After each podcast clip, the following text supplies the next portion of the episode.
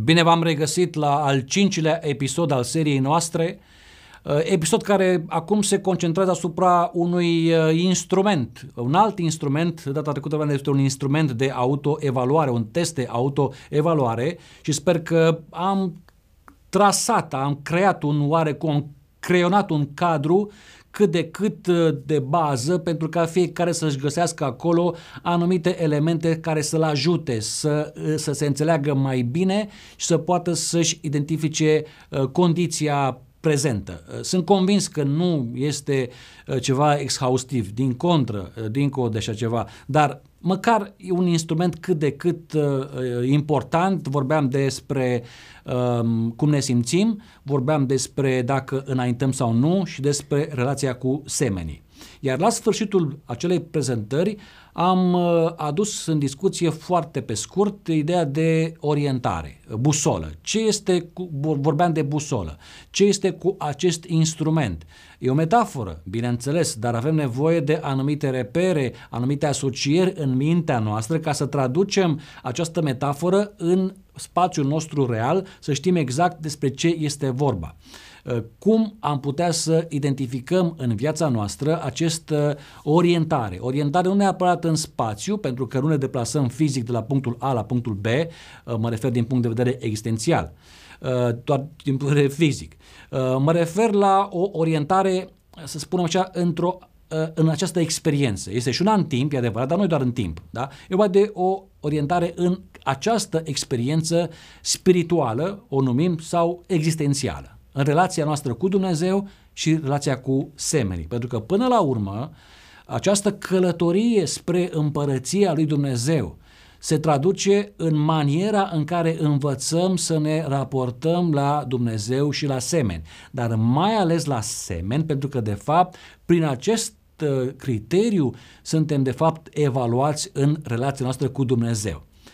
Biblia este prea clară la acest capitol, n-are rost să argumentez prea mult, dar știți bine acel text că dacă cineva spune că îl iubește pe Dumnezeu pe care nu-l vede și pe aproapele său pe care îl vede îl urăște sau, mă rog, are alte sentimente decât cele creștinești, spune Ioan, omul acela este un mincinos. Și pe bună dreptate că este un mincinos, pentru că pentru noi Dumnezeu este destul de abstract și pare absent, deși nu este absent, și nu ne putem relaționa atât de direct, ba chiar material, cu uh, el, cu, așa cum facem cu aproapele. De fapt, dacă vrem cu adevărat să ne interacționăm cu Dumnezeu în forma cea mai materială cu putință, avem ocazia să o facem cu aproapele, pentru că în această dinamică sau în această economie a mântuirii, relația noastră cu aproapele de fapt este criteriu absolut și cred că am spus cu asta aproape tot ce se putea spune. Fiecare știe de fapt că, cât de importantă este această dimensiune. Revenim la busolă. Ce este cu busola aceasta? Cum putem să traducem metafora aceasta în limbajul nostru cotidian și să vedem exact dacă într-adevăr avem un instrument de orientare în timp și spațiu îndefiniți în sensul acesta spiritual, dacă vrem cât de cât să, ne, să fim familiari cu această metaforă. Ce este busola? Aș vrea să fac câteva posibile asocieri care nu sunt chiar busola, dar pentru unii, pentru unii reprezintă busola. Fie foarte clar, nu judecăm pe nimeni aici. Pur și simplu încerc să înțeleg această realitate. Pentru unii, busola este uh, structura uh, bisericii, în forma ei uh, cea mai înaltă, uh, Convenția Generală, unde se crede că, de fapt, în sesiunea aflată este glasul lui Dumnezeu pe acest pământ. Uh, iertați-mă, eu nu sunt de acord cu această afirmație, chiar dacă știu cine a făcut afirmația aceasta, și care cred că a fost în mare măsură scoasă din context afirmație și neasociată cu alte afirmații în care spune poate chiar contrariu, dar nu sunt de acord cu ea pentru simplu motiv că ar fi la fel de uh, blasfemitoare această afirmație cum e cealaltă afirmație a unei alte uh, mari denominațiuni care uh, încă crede, deși nu oficial, că liderul ei este locțiitorul lui Hristos pe acest pământ. Știți la cine mă refer? E vorba de uh, episcopul de Roma.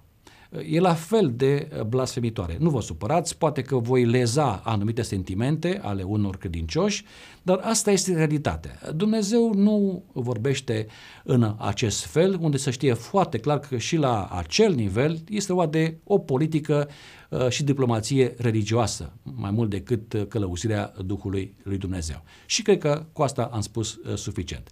Deci, din, nu, nu este busola. Nu e busola. Sigur că da.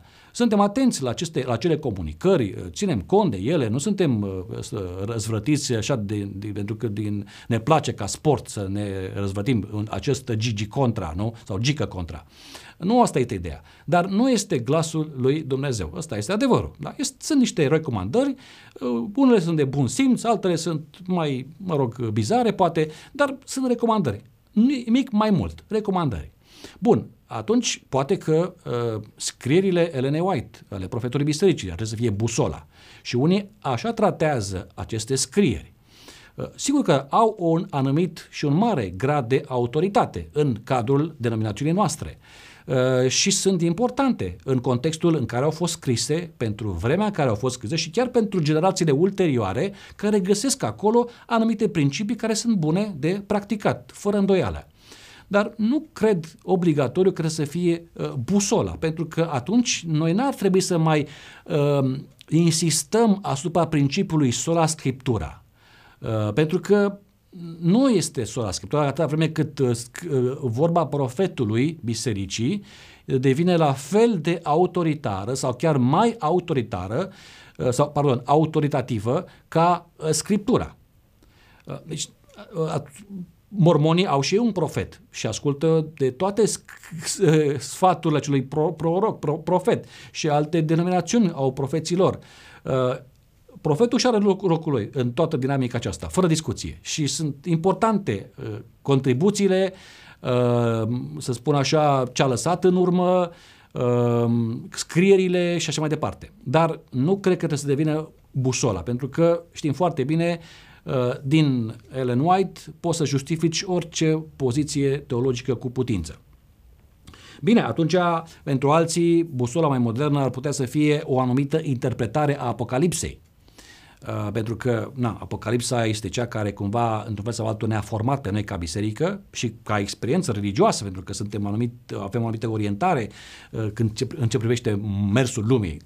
Dar interpretarea aceea este bazată după cum credem noi că s-ar înțelege acel text.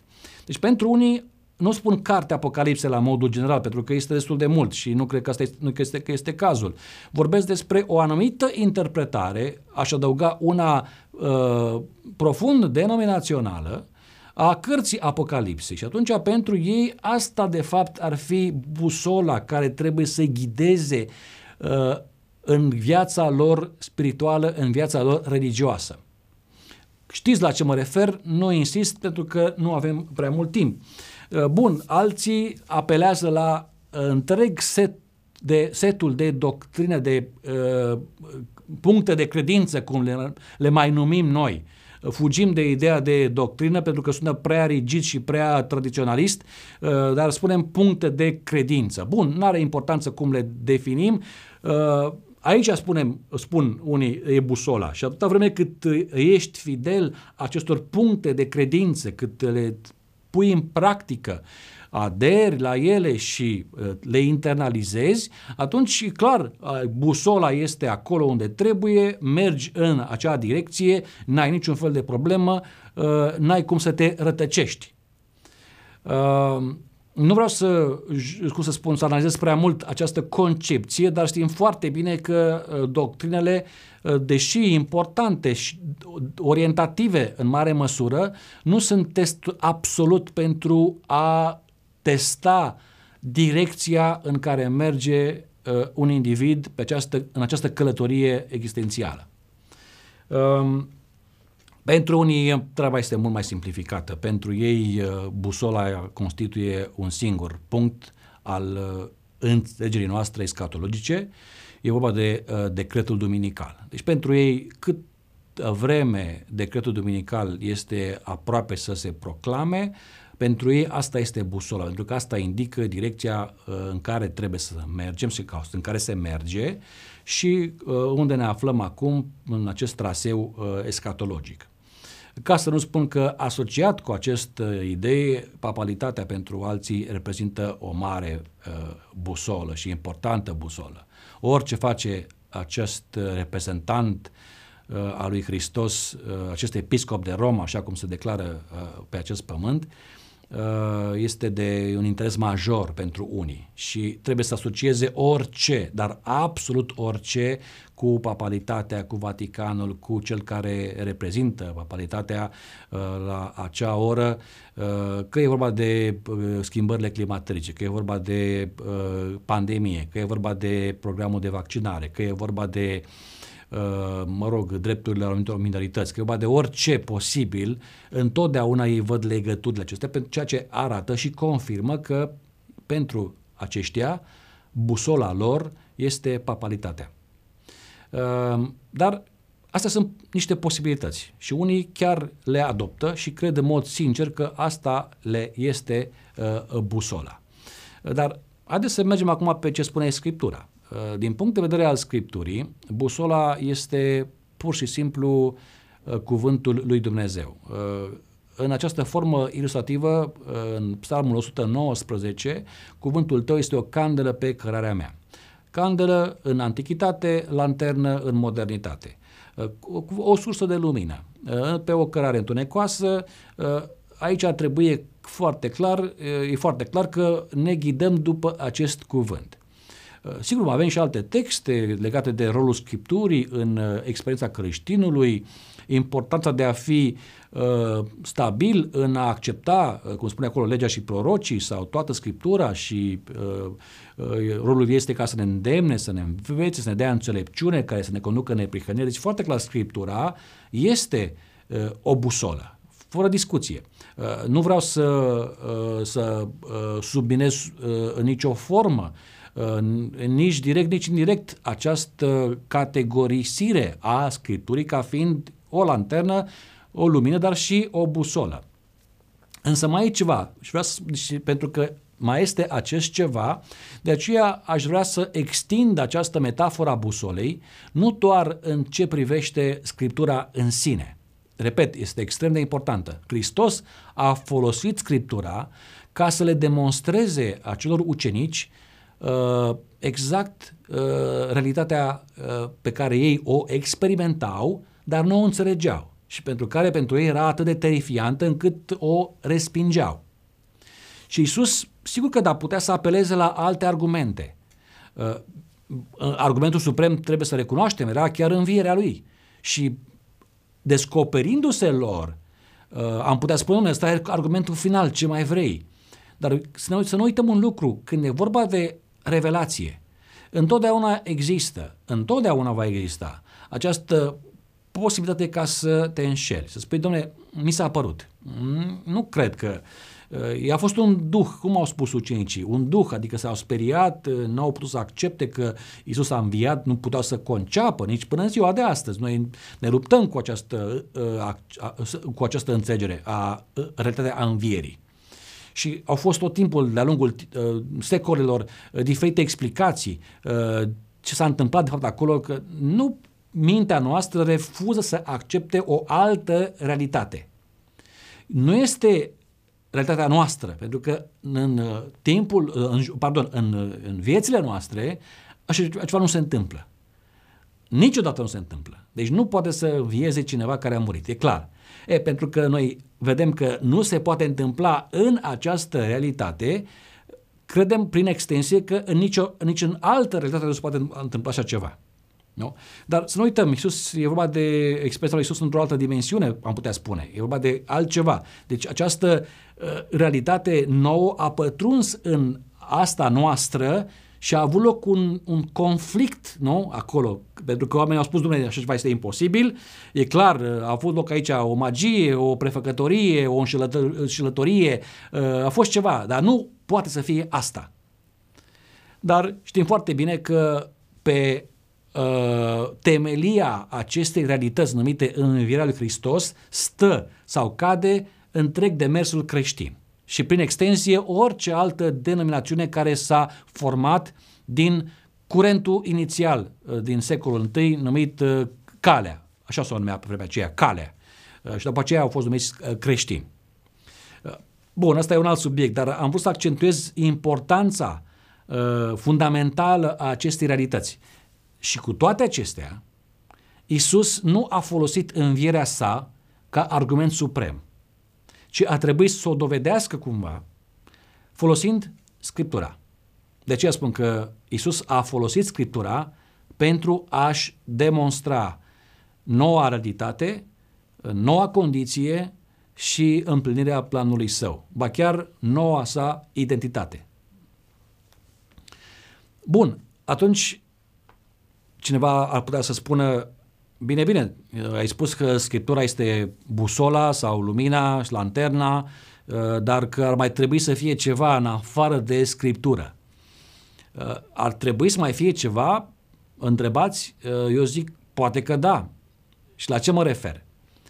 Păi, nu cumva călăuzirea Duhului Sfânt ar putea fi o busolă în sine? Avem texte multe în Noul Testament, de la Hristos și până la Pavel, care accentuează importanța fundamentală a prezenței și călăuzirii Duhului Sfânt.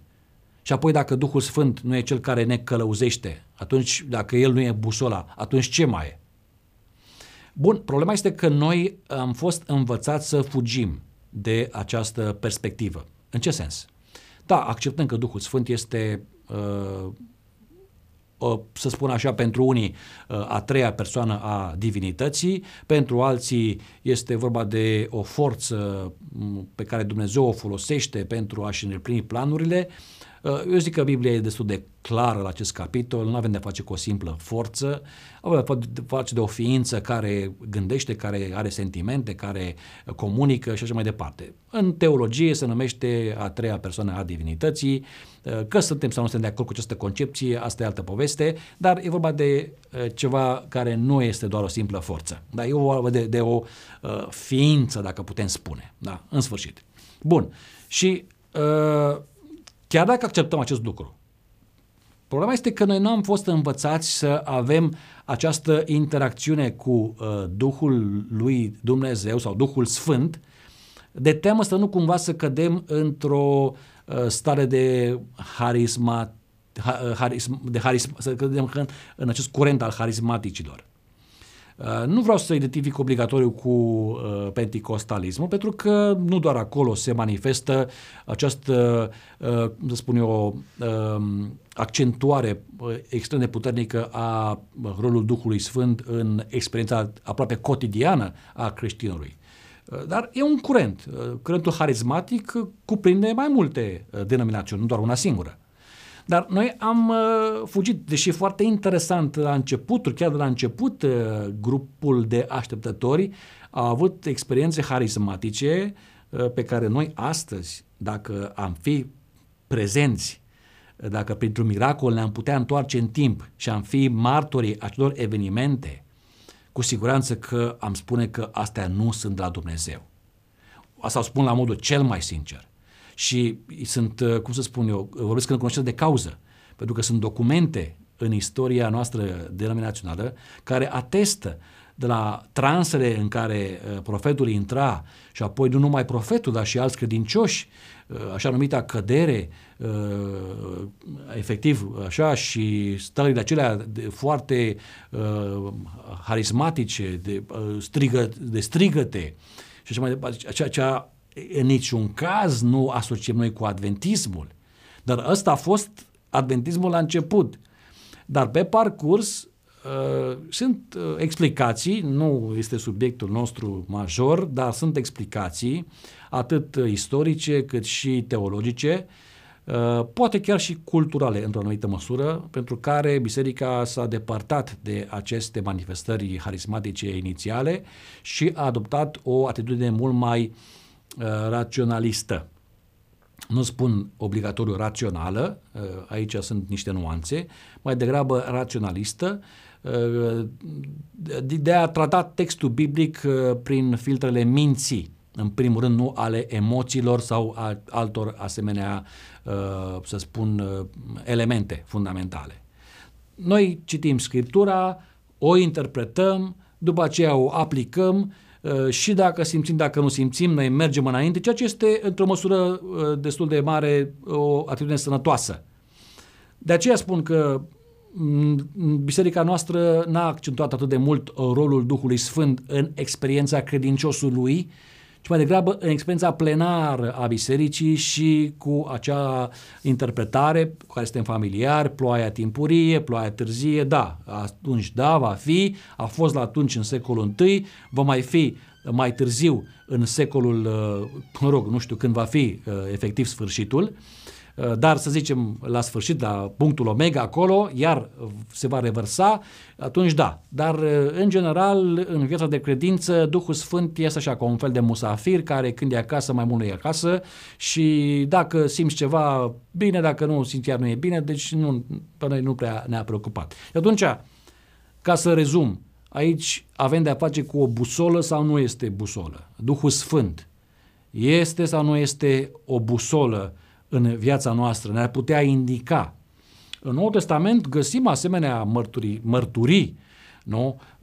Pavel este foarte bine orientat, nu doar în ce privește viața lui particulară de creștin, dar chiar de misionar, adică Duhul îl îndeamnă, du-te acolo, mergi în partea cealaltă, adică știe, Pavel nu lasă sub nicio formă impresia că este în derută sau că, cum să spun, e în derivă, că e în pericol să naufrageze, bun, au naufragiat fizic chiar, aia e altă discuție, dar naufragiul spiritual greu găsim, deși Pavel spune că are mari dificultăți și că nu este simplu și că nu vrea să cadă de la credință, adică și Pavel are luptele lui, să fie foarte clar, nu este un superhero. Dar acolo Duhul Sfânt pare mai prezent, de fapt e foarte prezent, până acolo încât unii au propus mai de mult ca să se numească faptele Duhului, nu faptele apostolilor, pentru că în mare măsură Duhul este autorul moral a cuceririi într-o mare măsură a Imperiului Roman cu această nouă narațiune, această nouă credință, nu? Cu Hristos cel înviat, nu? Zeul care a murit și care a înviat și care trăiește în veci. Revin. Este cuvântul uh, lui Dumnezeu o busolă? Uh, eu zic că face parte din acest instrument numit busolă. Este, are un rol extrem de important, dar nu este doar cuvântul implicat acolo. Mai este și altceva. Pe ce mai este? Uh, Duhul Sfânt este. Duhul Sfânt, așa ne învață Biblia. Că noi experimentăm sau nu, asta e altă poveste. Uh, faptul că noi nu uh, avem această interacțiune, asta nu poate să invalideze o anumită realitate. Cum? Dacă cineva este afon și cântă la pian și greșește uh, notele și iese de acolo o adevărată nebunie, asta nu va invalida uh, precizia uh, sunetelor, armonia lor și maniera perfectă prin, în care poți interpreta o anumită piesă. Sau dacă cineva nu aude deloc, nu înseamnă că nu există sunet. Surzenia lui nu va invalida realitatea sunetului. De aceea spun, lipsa noastră de interacțiune cu Duhul Sfânt nu invalidează realitatea acestui, acestei ființe și a acțiunii ei în viețile credincioșilor. Noi trebuie să ne schimbăm atitudinea. Nu trebuie să anulăm această realitate. Așa că până acum avem aceste uh, trei uh, elemente care constituie, de fapt, uh, busola. Cuvântul lui Dumnezeu, uh, Duhul Sfânt și am spus uh, trei, nu? Bun, care e a treia? Sau care e al treilea, pardon, al treilea element? E, al treilea element se referă la altceva. Și aici, cu siguranță că s-ar putea să nu fim foarte de acord și de ce să includem acest al treilea element în acest instrument numit busolă. Pentru că există așa numita experiență personală a individului cu Dumnezeu. Și această experiență personală, știu că sună ca lozincă, știu că apare, termenul este lipsit, este golit de semnificație, pentru că atât de mult a fost uh, reciclat și folosit, cât s-a demonetizat efectiv. Și când spun acum experiență personală cu Dumnezeu, aveți acum în minte asocieri cu ce spune și Mark Finley, ce spunea mai, mai pe vremuri Morris Vanden, uh, alții, în sfârșit, pe care am mai citit noi sau pe care am auzit, sau alți predicatori, sau îndreptățirea prin credință, sau o mie opt sute optzeci și opt, sau ce știu ce alte asocieri fac în mintea noastră. Uh, dar ăsta este, nu știu, n-am altă, uh, altă formă prin care să uh, enunț această realitate. E vorba, repet, de o experiență personală, existențială, cu divinitatea, care, sigur că da, are la bază și călăuzirea cuvântului și călăuzirea Duhului și alte elemente, dar eu cred că acest al treilea element, această experiență personală, este cea care constituie, de fapt, ultimul care, efectiv, formează această busolă. Și aș uh, preciza că e nevoie să analizăm mai mult importanța acestei, uh, acestui al treilea element, pentru că altfel uh, cu celelalte două rămânem doar la stadiul de posibilități sau de teorie. Da, cuvântul, sigur că da, așa trebuie să și spune Scriptura că este o candelă și mai departe, Duhul Sfânt, așa spune Hristos că este Cel care ne călăuzește, dar acum cum aceste două elemente se traduc în modul cel mai material, cu putință, în viața noastră personală. De ce spun că e vorba de un al treilea element constitutiv al acestui instrument de orientare numit busolă. Uh, și întrebarea este ce sau cine sau cum, în ce privește această experiență, ne va indica acest nord. Din punct de vedere biblic, alt, alt simbol interesant, nordul este simbol al împărăției. Știu că avem estul, am spus data trecută de că estul este simbol al împărăției.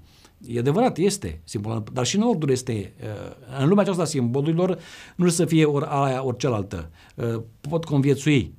Uh, și în cazul ăsta, chiar dacă parcă, dom'le, sunt două puncte cardinale care nu prea se uh, așa, dar nu este nord-sud ca să zici că sunt aproape, e nord și est cumva, uh, bun, n-are importanță. Ideea este că nordul în Biblie este un alt simbol al împărăției. Atunci, de ce spun? Cum arată această busolă care să ne indice nouă nordul, adică direcția spre împărăție?